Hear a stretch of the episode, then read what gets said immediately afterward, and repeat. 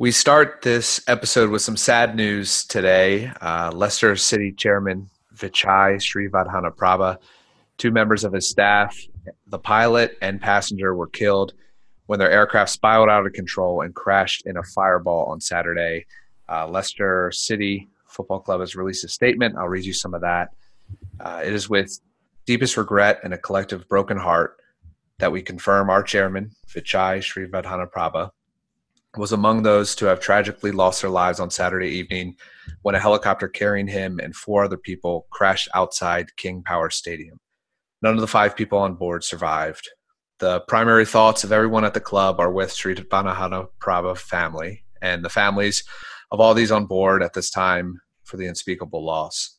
In Khun Vichai, the world has lost a great man, a man of kindness, of generosity and a man whose life was defined by the love he devoted to his family and those he so successfully led. Leicester City was a family under his leadership. It is as a family that we will grieve his passing and maintain the pursuit of a vision for the club that is now his legacy. Uh, as the announcement was made, uh, many tributes have poured in uh, for the chairman. Riyad Mahrez said that one of the best that he was one of the best people I've ever met. I will never forget you. Rest in peace, Vichai.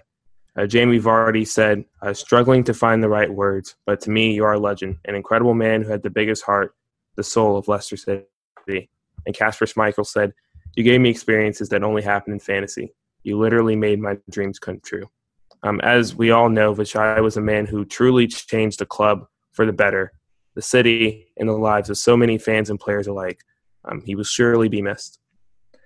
Yeah, and he's a type of person he made the impossible a reality by taking the little guys to the top, and he was a, a big proponent in that, and and made everybody seem like anything really is possible. And all he's donated to the entire city of Leicester, universities, schools, doctor, uh, hospitals. Um, so we'd like to start this episode out with a moment of silence, and we will join you in a few seconds.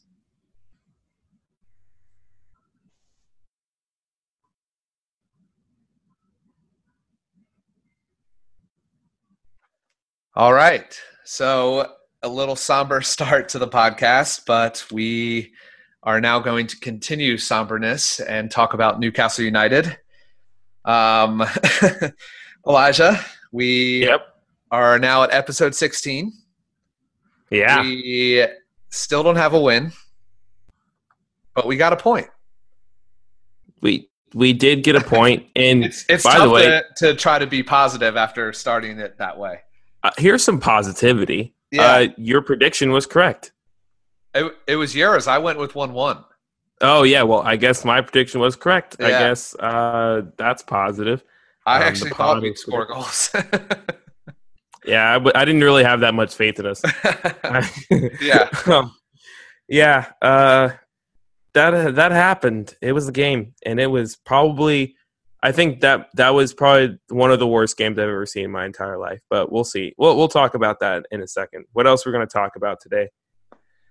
Um. Yeah. So news has recently came about about uh, some chants that were being held. Obviously, you listened to the beginning of this podcast, but there has been some very unfortunate chance, I would say. I didn't want to even talk about it because I don't think it's worth being spoken about, but I actually saw a good quote that I think can put some perspective into everything. And then, Elijah, I want to hear your take on it too. So, um, there's the normal chant that fans say is when Ashley sells the club.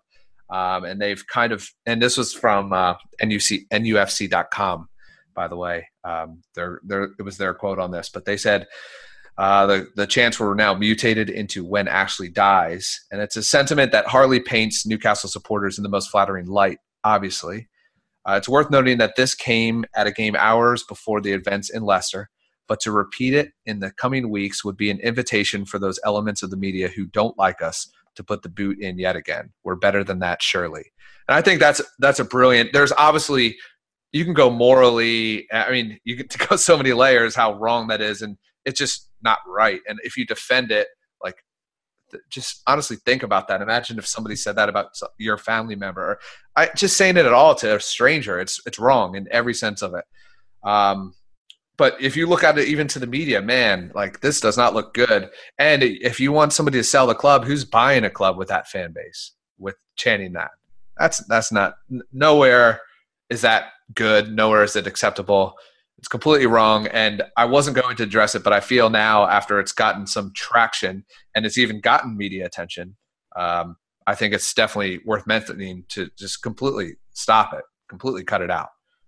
Elijah, your your thoughts? Yeah, and I think uh, part of the issue and, and, and something that kind of really irks me. Um, it's been a common if if if your brand is Ayoze Perez, my brand is is bashing fans for the stupid things they say and do. Um, I've been doing it for a while, and, and this is this is this is probably one of the worst things I've ever heard come out of the, of the Newcastle fan base. But what was equally as disheartening was uh, Mark Douglas, who probably one of the most respected journalists um, covering Newcastle right now. Um, he just simply tweeted that this was a good statement by the club, which it was. Uh, fair play to the PR department and communications department. That is a brilliant statement that, uh, in theory, should unite everyone and get everyone on the same page about you know the fact that the obvious, the chants like that are are terrible. Um, but instead, uh, Mark Mark was attacked by multiple people. He and Lee both um, attacked by multiple people for really no reason. People accusing them of not covering uh, the Magpie Group enough and not covering the fan protests enough, uh, despite them being the only major outlet that's consistently covering uh, the Magpie Group, showing up to meetings, uh, ha- doing podcasts, doing live blogs about it. Um, and it was just some of these attacks they're just uncalled for. There's no reason to to go after Mark, go after Lee because of your own personal frustrations and the realization that maybe you might be the one who's messed up. Um, I, I, think it's just ridiculous that people are, are, choosing now to go after Leah and and uh, and, and Mark. So it's it's just there's a lot of of just disgracefulness that's come out of the whole situation, and and we didn't really want to talk about it, but I mean there there's a line, and and it's definitely been crossed. Yeah, eh, very well said there. Um, so we're just going to move on from that because uh, we definitely want to start getting into to real talk, and it's going to be more of a depressing tone uh, from everything that's happened this weekend, even in the United States, not sports related to what happened in Leicester City and and these very unfortunate chants. There's just a lot of negativity right now. Um, so I wish we could be more upbeat, but we're still winless. All this stuff is happening, so it's really hard. So Elijah, why, don't we get into more of the Magpie group? You mentioned them um, and, and, some of the things they, they had some big announcements, some plans. Why don't you tell the people more about that? Yeah, they they dropped a hype video today, yeah, um, which did. which was that was you know it's something that I was wasn't expecting. Hype video that went on on all channels. Um, also just something of note, the president of the Magpie Group has now created a Twitter. I totally forgot what it was, but I think this is kind of the first time people who aren't at the meetings have have kind of put a face with with the name. Um, and, and so that that's just been really cool to see is that you know he, this guy's now out in the public and putting himself out there, and people are following him, et cetera, et cetera. Um, but anyway, so they released a video that kind of outlines um, what the plans are going forward, um, pretty much until the end of the year. Uh, so, um, with the biggest one being a proposed boycott on December 9th against Wolves. And so, if if that doesn't ring a bell, Wolves, that is the next big uh, televised game for Newcastle. Uh, not only will that be a Sky Sports televised event, but of course, that'll be the main televised uh, match for NBC Sports as well. Um, but in the in the immediate future, uh, there's going to be a mass flyer handout pre-match uh, protest at uh, a Milburn reception against uh, Watford on the third. Um, on the 10th, there's going to be no protest um, in respect of remembrance on that games against Bournemouth. Um, and then probably my favorite part of the graphic is just on November 17th, uh, which that's the international break, right, Greg? Uh, yeah, no, the 17th, you said? Yeah. Yeah, that's still the break, yeah. Yeah. And so they, they have, because on this poster they have, it's like all the uh, it's like the Newcastle Shield versus uh, like uh, Watford. It's like like the logos, and this one just says the Magpie Group versus Sports Direct. Um, it's November seventeenth. They're going to the head offices of Sports Direct in Shirebrook, and they're going to protest uh, they're going to protest Mike Ashley directly, like right outside his window.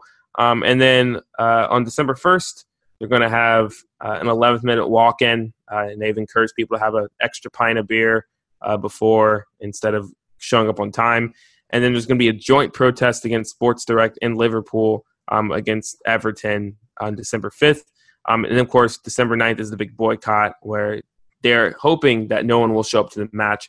Um, and and rightfully so. If, if and it's one of those things where I think that um, because St. James is known for being a sellout crowd or sellout you know sellout matches, crazy atmosphere. Um, if half that stadium's empty, it's going to make a statement, um, and it's going to draw attention regardless, even if there's ten to fifteen thousand people missing out of the fifty-two. Um, and then to close things out, they're uh, doing a protest. Um, you know, normal protests outside of the stadium and such against Fulham on December 22nd, and then Boxing Day joint protests against Sports Direct in uh, in Liverpool. So um, it's cool to see that there's going to be some joint protests between uh, different supporters, um, supporting groups, uh, not only in Newcastle, but I mean with the Liverpool one, looks like they've called on some of their their the Liverpool faithful to join them in the protest. So that's kind of what they have coming over. It's cool to see an actual plan from them after um, pretty much weeks of just floating out random ideas. And um, there was some semblance of you know maybe polling people but a lot of these ideas didn't sound good but these actually sound like they're going to be pretty effective. Um, it incorporates a little bit of everything. It allows for fans who didn't want to boycott um, every single match um, to still go to a lot of the games and then for everyone to sacrifice one game and, and boycott a game in, on, in front of a national audience so yeah that, that's kind of all I got for the Magpie group. Yeah, and there's to me there's two things that can happen. Um, one is Ashley's coming to every game, so he's going to see these boycotts, and it's better now than ever. Like when he's present, like seeing that, that's a whole different story than just hearing about it. Especially if he's there for the boycott, which I just I really hope he is. Um, so there, it's either going to a force a sale or b force investment. I think and then there's obviously C, which nothing happens, which is extremely likely. But to me, like that's you're, like you're gonna get the most likely. if the protest wins, uh, let's say that if the protest wins, one of those two things are going to happen. If it doesn't win, yeah. then C will happen. Right? Yeah, is that it, fair to say? That's fair to say. I would also point, and this is something they point out into the video. The last time there was a boycott at St. James, uh, a few years back, um, Mike Ashley immediately pumped in like 80 million pounds into the club over the next few windows. So um, this could be like I think that's heard that more before. the purpose. I think pertaining this protest, and that's why it's happening in December, and that's why because I think that they want to see investment in the club. Like I think people have come to terms with, you know, Mike Ashley publicly stating that stating that he's going to sell the club and that it's possibly going to happen at the end of the season. But I think people are equally and should or people are probably even more concerned that he's just not going to invest in January, uh, thus resulting in a relegation. Yeah, yeah. Wait, and I do have more club news, Greg. Okay. It's just we have to address it. So the Chronicle released um, another article today, uh, which you know, volume. That's that's what they do. Um, and it said that there was a rumor that we're once again linked to Miguel Almiron. And I have to say this as someone who is very familiar with Atlanta United, the Atlanta media, and Darren Eales, who is the uh, who's the director over at, at, at um, Atlanta United. Newcastle cannot afford Miguel Almiron. The rumored price tag that the Chronicle had was 11 million pounds. That is disgraceful. Um, there was a rumor floating around that Arsenal wanted him for that same figure. Darren Eales uh, then um, came out with a statement saying when he read that he laughed and almost spit his water out because he wanted at least triple that value. Furthermore, um, and we can we can if you want to check this out for yourselves, Dirty South Soccer, which is the the blog that covers Almiron's home club, um, another SB Nation site, they did a whole debunking of that initial rumor, which the Chronicle seemed to have pulled their numbers from. Um, that that debunks that whole price tag and everything. Basically, some guy made up this quote on some random site and everyone ran with it. The guy even mis- misnamed Darren Eales and put Darren Eagles. It's like a joke among amongst Atlanta United supporters. The main point being Miguel Almiron's not coming to Newcastle if Newcastle can't afford to pay 16.5 a million release clause for Salomon Rondon. So, um, yeah, I just wanted to throw that out there just in case people were still thinking that that's a possibility. Yeah, like we said, it's going to be a negative one. yeah, yeah um, and, and you never know, but we kind of know. Um, yeah, I mean, and also it's just yeah. and it's up to the player too. And if there's interest at Everton, why would you pick us over Everton? I mean, what would it, be the the reason? Because yeah, I, and, I and as a player, what's making players want to play for Newcastle right now? I mean, the only thing we've got is Rafa Benitez, and yeah, uh, that's and it. that that only goes so far. And and to be fair, Almiron is someone who's influenced by the the manager, uh, and like yep. he, he's quoted as the only reason he came to Atlanta United was because of Tata Martino. Uh, he knew nothing about Atlanta. He knew nothing about the MLS. He just knew that Tata was going to be there. So having a legitimate manager that's you know respected is something that that Almiron values.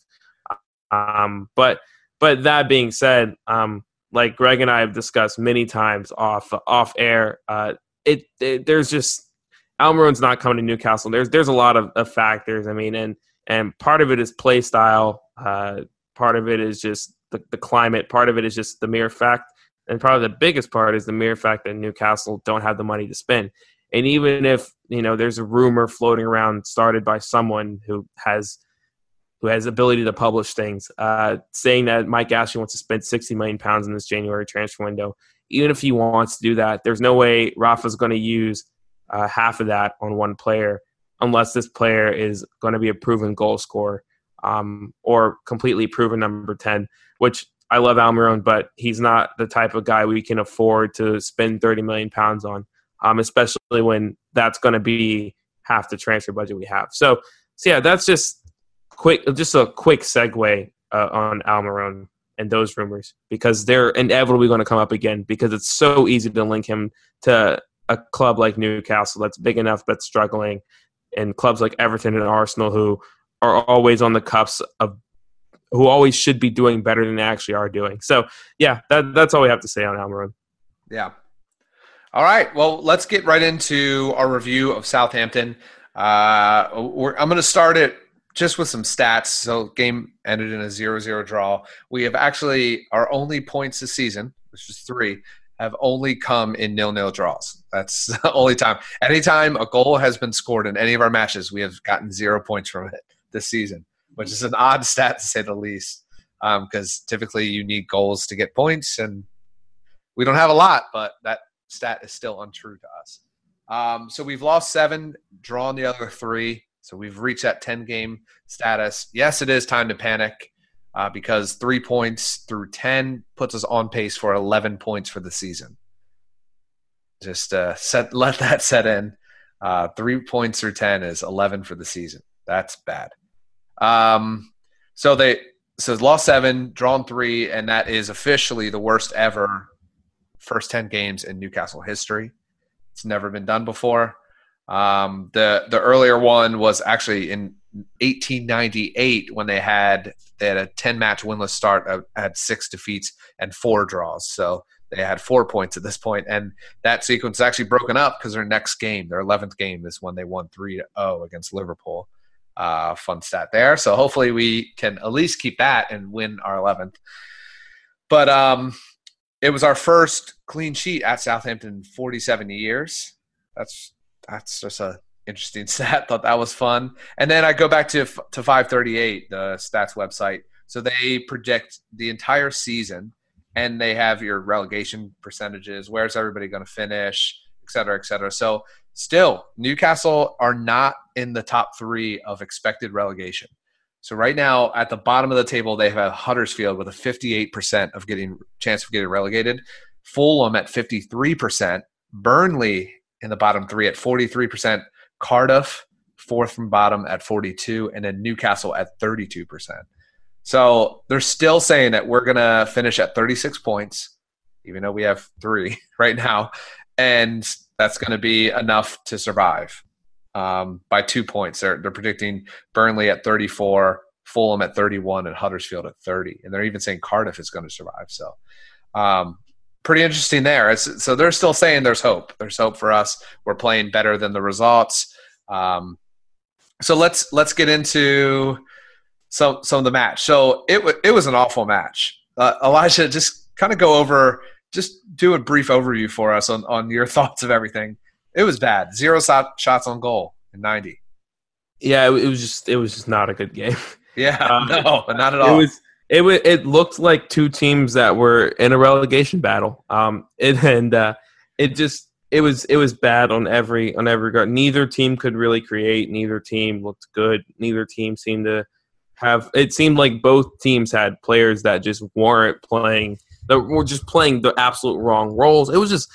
Uh, it was just disgusting to watch. I don't even know how to how to display or convey any any sort of like thoughts about the match. I mean, like I don't even know who our best player was. Like I mean, by default, I think I'll just say Martin Dubravka because he's a person who consistently is our best player.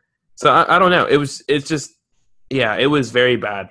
It was, I feel bad for the guys who were calling the game. Like just because I mean we could turn the game off if we Yeah. wanted, yeah, but but they couldn't. They had to yeah. they had to stay there. they had to Like, stay there the whole time. Jeez. Yeah, and uh, Mike Ashley was there again, and so I feel like watching that is like, what else can you say besides like your five straight trips, and then your fifth one in a row? It's this one, and you're like, man, like I something needs to change because this is not good. Like he has to see that, right? I mean, he's Yeah. sitting there watching that. I mean, how do you not even fall asleep? I would be, I would not be even be upset and I know Ashley would get killed for this if the cameras called him asleep. But I would get it. I would get it watching that. I was tired watching that game. Yeah, and, and and I mean, there's That this. was miserable. Yeah, there's a there. I mean, I wouldn't say viral, but viral amongst the Newcastle Twitter community of like pictures of Mike Ashley laughing with Lee Charnley in the, in in their whatever their owner's little box, and it's just like, what could you possibly be laughing at? Like, Yeah. like it, I mean, and hey, I'm all for I'm all for a guy who makes jokes in particularly somber situations or just jokes in general, even when it doesn't seem like it's the right time to make a joke or if it's not that funny, I'll still make a joke and I'll still laugh. So maybe Mike Ashley's just like making awkward jokes and Lee Charnley feels like he has to laugh or he'll get fired. I don't know. It's just a really I, I like weird that take. yeah, yeah, that's probably the correct take. I would imagine Lee Charnley laughs at like all of Mike Ashley. Like uh, Mike Ashley probably thinks he could do stand up. Yeah. Like that's probably why he wears jeans and, and a white button down all the time. that's his Hopefully- stand up outfit. Hopefully that's a career that he do, he decides to, to take. So we can only hope. Switching industries. What uh, Mike Ashley would be the type of guy to buy like a comedy club just so that he could perform in it, Yeah. and like no one could tell him no. I'm about that life. I don't Um, hate it. Now, now the starting lineup. So it was. I think it was the exact same starting lineup as the as our match against Brighton. No, Uh, yeah, I I think so. Yeah, because uh, you had Muto up top. Well, was, it, I, I guess it kind of lined up as a four-four-one-one. Perez was doing nothing, and then Muto eventually You had to do? figure out like, am I the ten or our top? You should start calling it a four four zero one because Yes. rest is Oh like non-existent. Four, that's what it is. Blank one. yeah, that's what it is. Because he like he doesn't even deserve the the, the the like the the spot in the formation. Yeah, He just doesn't play it. Oh, it, yeah, it was it was another ugly one from him, and I think um, I actually I retweeted it. Let me find it because Mark Doug. Oh, I don't want to say Mark Douglas if that was wrong. Uh, I know I retweeted this. Um, it was something about Perez, so I was very happy. Do you remember? Oh yeah, I got it. It was Mark Duffy. So 10, pre- 10 Premier League appearances, zero goals, one assist, and a measly six total shots on target. Surely Perez has to drop out of the starting 11 now that Rondon is back. Yeah, Yeah, man. You're the number 10 and you have six shots on target? Perez, get out of here. Go. Leave. go to Barcelona. Barcelona. Remember they wanted Go to him. Mallorca. Why didn't we? We should have pulled the trigger on that deal so quickly. Oh my gosh. I What's just that that is bizarre that he wasn't sold. If Yeah. that like because that that's one of those rumors that's like that that everyone references. So like at this point, I just believe it was true that he was linked to Barcelona and that yeah. we just like and they wanted him and we just didn't sell him. like I, I, I have to believe that's true now, and I'm just wondering why didn't we sell him? He is hot garbage. Yeah, for sure. Um, so obviously he was bad. Um, it, so so the match started. It was really Saints. They were just they were really pressing high. They were coming right at us. Um, Newcastle were trying to play it out of the back, and the Saints were just forcing them to kick it out of play, and like there wasn't much much going on. So Saints got a lot of great chances. Dubravka, man, he was a killer today.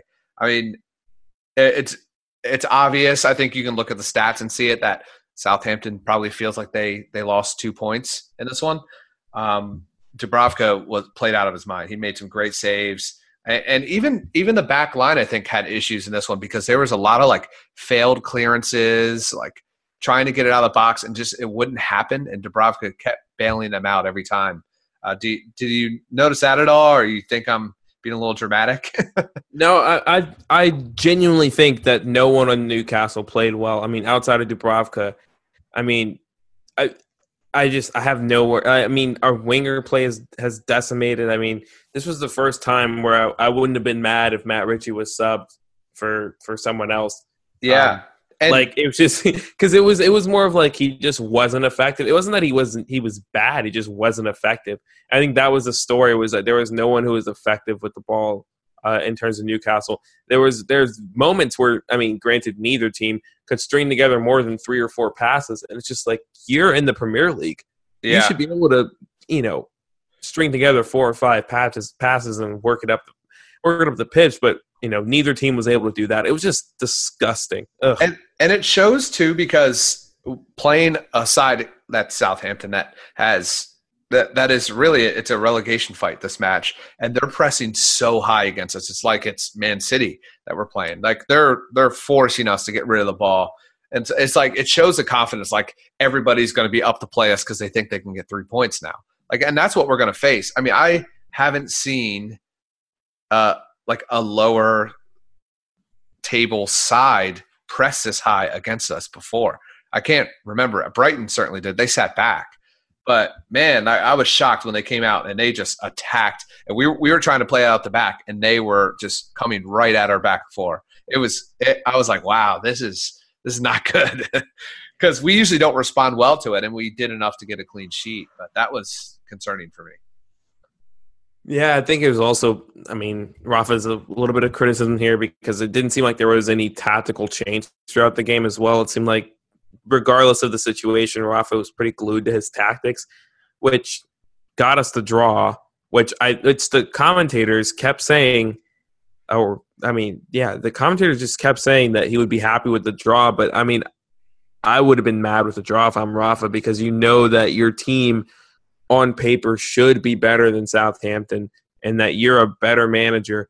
So I'm just wondering, like, why was there no real adjustments made um, at halftime or, or or the 60th minute mark when when Rondon came on. It just it was just b- kind of baffling to me. It just didn't seem like we made any adjustments um, at all. But there there was there was one huge bright spot um, from this match though. Uh, there was a moment, and this is the first time this has happened this season, Greg. Um, Ayoze Perez was subbed off. I knew you were going to say it. That's awesome. It was, it was, it was just like Wow. I was so happy. I was shocked. And then it, it was. oh, go ahead. Muto and Rondon lasted like maybe what six, seven minutes together, yeah. but it was just better than whatever Ayoze. well, yeah, and uh, like I saw, like Rondon came on, and then Rondon, I, will say it, like I don't think he was fit at all. Um, we just needed a change, and I'm glad. Actually, Rafa made all the subs that I wanted him to this time.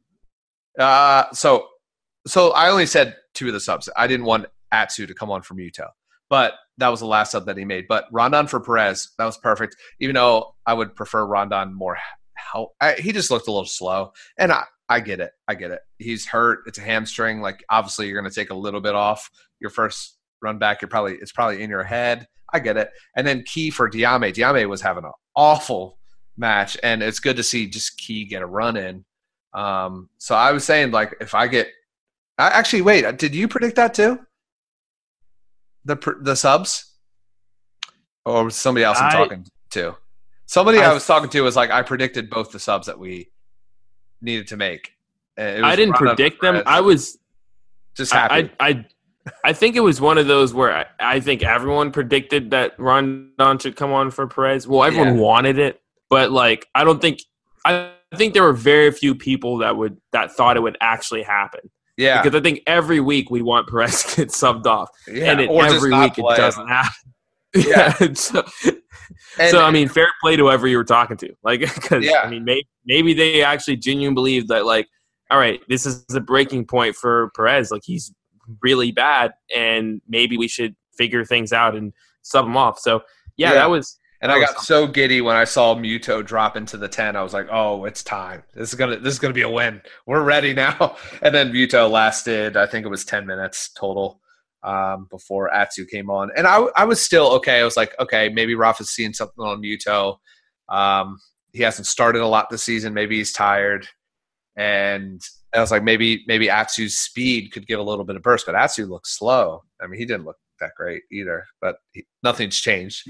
Um, and then yeah, and, and wait, I do have to bring up something, and this is uh, just I guess it's not cl- it's club news, which relates to the match. And you talking about Atsu, uh, made remind me of it. There's Rafa's quotes about um his about the match have come out, and he's basically called on fringe players like uh like Jacob Murphy and and uh and Christian Atsu and the likes. And I mean, I guess you could include Manquillo in that to to step up and really start performing better in training during games, et cetera, et cetera. Um, basically, kind of putting it on on them, which is interesting. But it, it, it, I guess, it needed to be said. I mean, I don't, I don't disagree with it, but it's also just like they're not, they're not the only people who need to step up, step up. So, uh, yeah, it was just something interesting that Rafa said. Nothing. yeah, nothing- no, I'm I. I love that. I want to see more more of a panic with Yeah.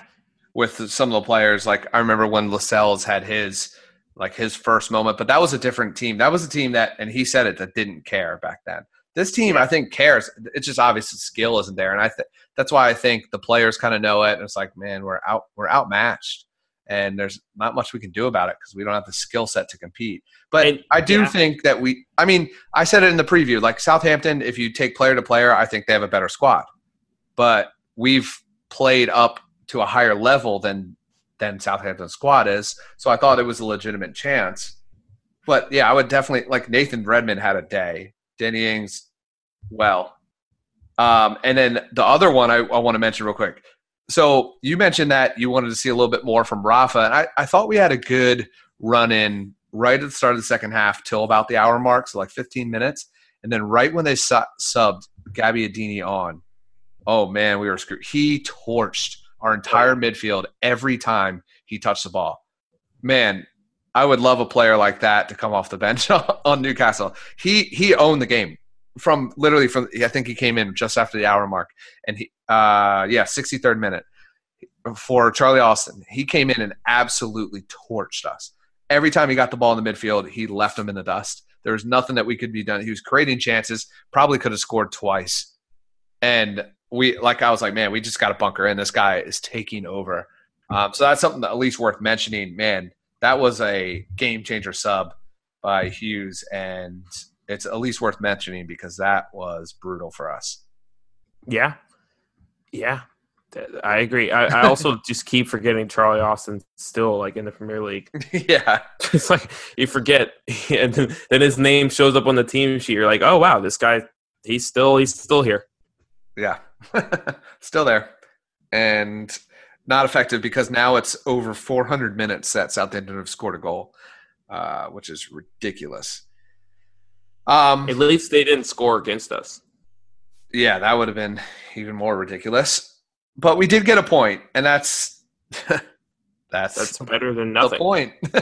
Yeah, that's the and it's an point. away. It's an away. That was an away game. Yep, and away away Premier League match. And if you did listen to the preview, um, our form at Southampton, we were one and one win and five losses in our last six.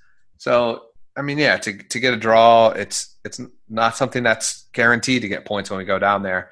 So overall, it's you know you want to get you want to you're just we're desperate for a win, right? Um, it it stinks to not get that, but we did get something. I'm trying to be positive, Elijah. I'm doing the best I can. Do you, you have any doing, positive takes? Um, I, I, I don't know. I, I think, I think there's a, a bit of realization that I think will set in and, and cause a bit of panic. I mean, I think that there is still the potential of us going on a run. Uh, and if you look back to last season and just how this team played, and it, a lot of a lot of the wins and such came from just outworking other teams. And I don't, I haven't seen us really work for a game in quite a while. I, I think the last time we really did was when we played, you know, some of those upper tier teams, and we were really going for it, and spirits were still high. I think the the past couple games, I, I just haven't seen this team really work like really work hard. I mean, everyone putting in 110% every single time. I mean, there's been certain players with great performances, but I mean, just overall, I haven't seen the team kicking into a, a new a new gear in a while. So if they can get back to that and and make that their brand, which that is what Newcastle fans want. They want a hardworking squad that's uh, it's going to you know get down yeah. and dirty, nitty gritty like that. That is the identity that this team should have. And if they can if they can embrace that, then this team has the potential to stay up. Now, if they continue yeah. to be lackadaisical and half haphazardly carry out the tactics that um, that are being given to them, then yeah, we're going down for sure.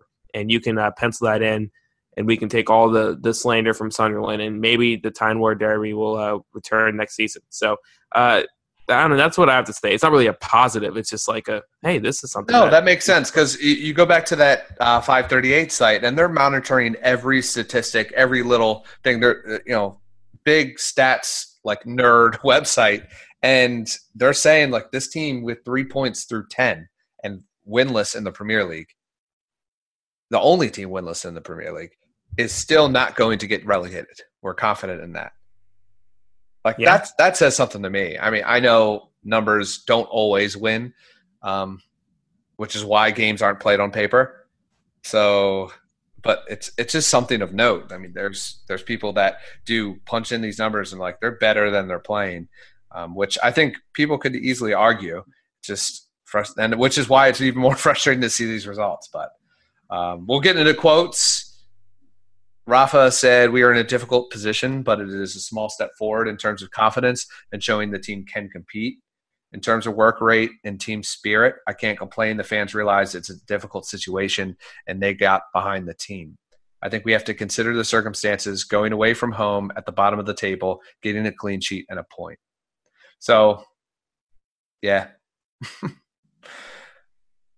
uh, Rondon also said that it's it is good to have another striker and more competition, but his match fitness needs to improve by. Oh, this is what Rafa said on Rondon. Um, his match fitness needs to be improved by playing games. He was training with the fitness coach. Now, in the last couple weeks, he has been more involved with the team. He's a little far away from his condition, but he is another option, and that's very positive. Um, he said Muto worked very hard, needed to work from the strikers, and they needed the pace. Uh, he made the substitution to get fresh legs. He's very happy with Muto.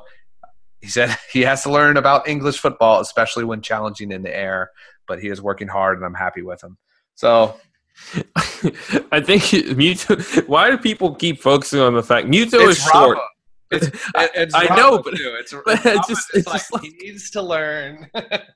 but it, how to like, speak I, the language and play the style but I mean, also, I just I just think it's funny that like that was one of the criticisms was he needs to be better in the air, and it's just like I get it, but also like he's you're playing him at, at like this advanced position, going up against center backs that are literally six seven inches taller than him. So it's just interesting that like that's one of the criticisms. But yeah, I mean, sure. Yeah, and uh, one last thing, and I, I think this is the most important quote just just of note, I, I don't mean it as it's something that we believe in or don't believe in, but Rafa did mention about the protest. Did you hear about this, Elijah? No, I did not. So he has a complete opposite take Oh, I did hear this. Yeah, yeah, so he said, I think it is important for us to have the fans behind us. Some people think it is more pressure playing in front of them, but it's a difficult situation and be united. This is what we have to do. We can help the atmosphere in the city by winning games. We have to try that. In the meantime, we need the fans to the stadium supporting the team for 90 minutes. If we make mistakes, we make mistakes. I will be the first one to make mistakes. We have to keep supporting the team. If we want to stay in the Premier League, like we proved last year, we are stronger all together. Yeah, and and that actually, I think that puts a little bit of pressure on the Magpie group because let's not forget the whole reason this group uh, this group was formed was the because the the uh, the Twitter account if Rafa goes we goes just blew up and appeared on the scene out of nowhere and gained ridiculous amount of followers in one day. Blah blah blah. Et cetera, et cetera. I think the other thing is that if this team starts to win, I'm just very curious to see what the Magpie Group does. Um, like if that boycott still happens, like if we're going into Wolves, if we're going to that Wolves game on three straight wins, does that boycott still happen?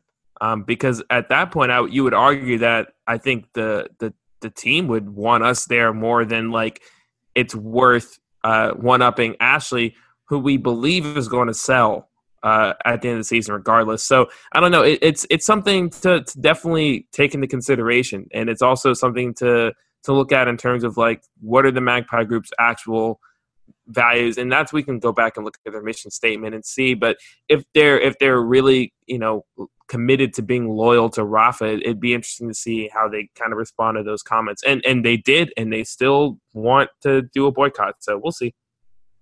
Yeah, um, it, it will it will be telling for sure.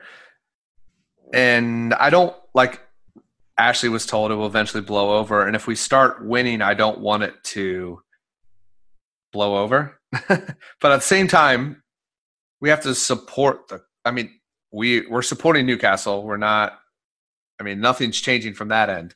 So I think that's one thing we always have to remember, and I think it's always good to take note of because at the end of the day, we're supporting the club. We could be angry at the guy who owns the club, but the club is our life. It's why this podcast exists. It's it's everything. So um, at at the end of the day, that's what we have to back. So it's a catch twenty two. Uh, Elijah, best player. Yeah. Best player, uh, I'm going to go Dubravka. It's a pretty easy choice. Uh, I, I, I, would probably imagine. I, I wish yeah. I could go different, but there's no way I could. Yeah, there's just there was a lot of bad players. Um, who's your worst player? well, first time I named this player as the worst. His name is Ayoze Perez. Oh, whoa, that's a shocker. He played the number ten and did nothing with it. Thank you once again, Ayoze, for completely ruining our chances when you are in the best area to create. Yeah. Um, I'm going to go a little different, a little bit more controversial, actually. And this is actually the second time I think I've called out this player, but Jamal Lascelles, um, I think was our worst player uh, mm. because I think as the captain, um, and he's shown that he's able to do this, uh, he has to make sure that the team is playing at the level that they need to be. And I think that he just wasn't there. I think his on-field leadership the past couple games has been uh, pretty pretty bad. I think the biggest leader on this team um, in uh, in the past couple weeks has been Dubravka with the public statements he's made and just the way he carries himself on the field. Um, and Fernandez is, is in that conversation as well. But I mean, I haven't really heard much about him um, in terms of off the field comments. But I think that Lascelles has proven that he can take this team and put them into a different gear. I mean, I remember there were tons of games last season that we purely only won because of Lascelles headers or Lascelles last minute blocks and, and, and just Lascelles doing things that only Jamal Lascelles could do. These the, the types of things that put him in that conversation for being on the English national team.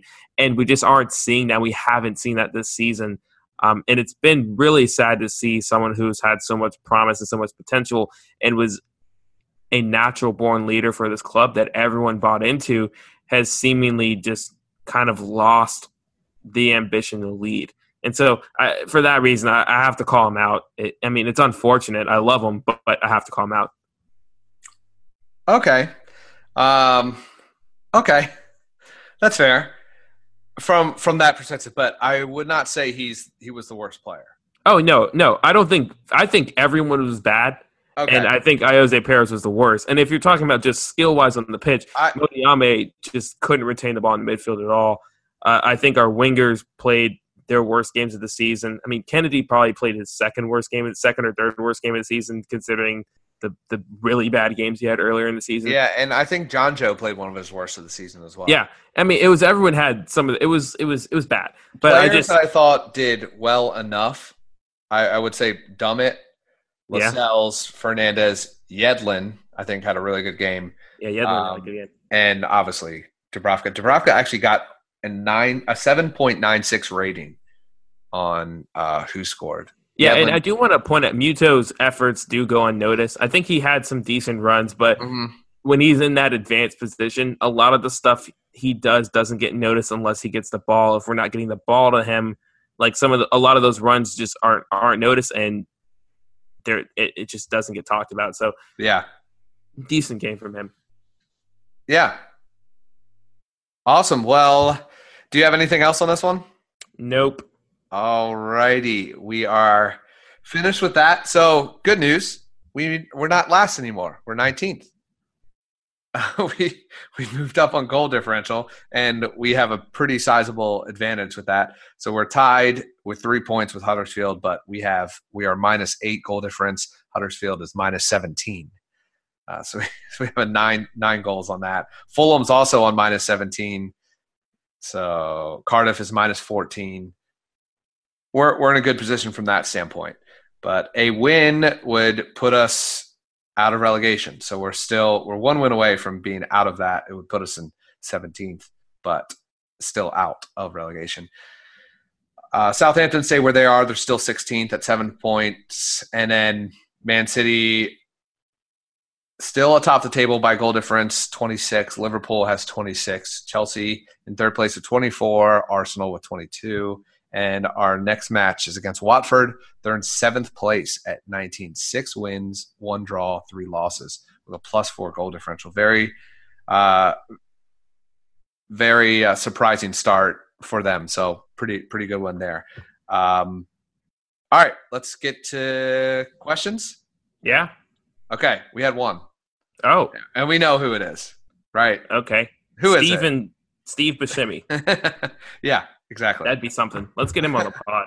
oh Just man, talk about movies. Let's do it. um, so the goat, the official questionnaire of Coming Home Newcastle's number one podcast, CHN Radio. Trevor Mooney, he says, which Halloween couples costume would you two wear to describe the current state of the club? Oh, that's easy. Oh, Uh, couples. So I have to agree to this. Uh, the poop emoji and the toilet. I definitely agree to this. 100% in. Yeah, I mean- that, it's too easy. The poop emoji and the toilet. That is great. Yeah. I'm trying to think of anything else I could think of that would even come close. Or Something just, with Kanye West because his stock is down. or just two toilets, just two or just two po- poop emojis. Either or one. poop, or poop emoji and the uh and toilet paper. Yeah, yeah. I mean that's and that and that's being honest. Yeah, I mean it is. We're not lying. Like it, it's just that's that's the way things are. Yeah. Sorry, Trev. I I mean, I love your question, and I knew you were expecting an answer similar to this, and I hope we lived up to your expectations because I think poop and toilet. If you said two words to describe this season, I would accept poop toilet. yeah. Poopy toilet. Yeah, poopy toilet. All right. You got anything else? Uh no, I'm good. All right. Well, that concludes our somber, but I hope you guys understand episode 16 of the number one podcast in the world, CHN Radio, episode 16. We're out. Follow us on social media. Please, please, please give us five stars on iTunes, wherever you listen to your podcast, Stitcher, Play, Podbean. Want to see it all. And uh, feel free to give us feedback. CHN Radio NUFC at gmail.com. And with that, we will leave you leave you with Blaydon Races and Away the Lads.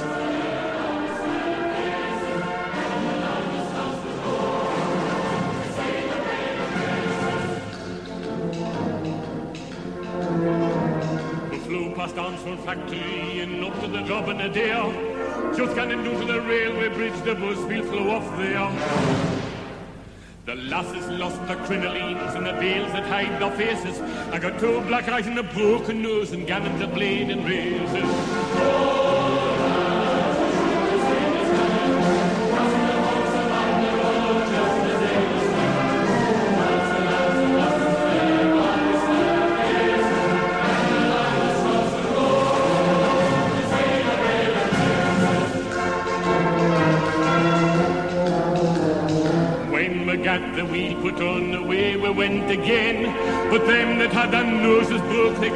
back. Some went to the dispensary, and some to Dr. Gibbs's, and some to the infirmary to mend their broken ribses.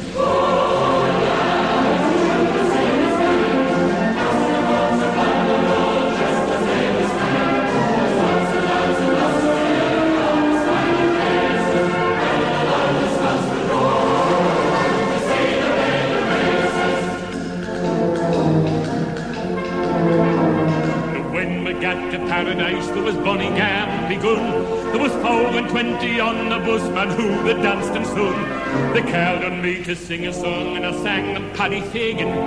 I danced a jig and swung me twig the day I went to bleeding.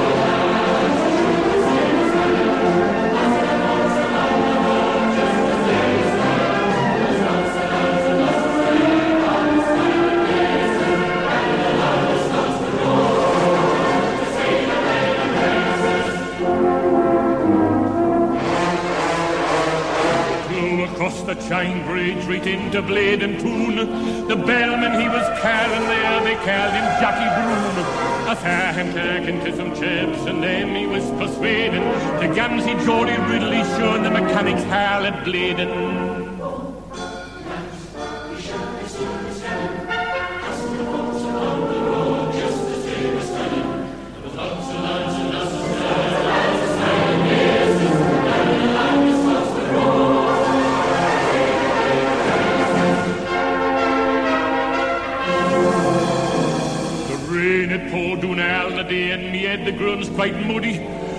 Johnny had a white hat on, they yelled, we stole the cuddy.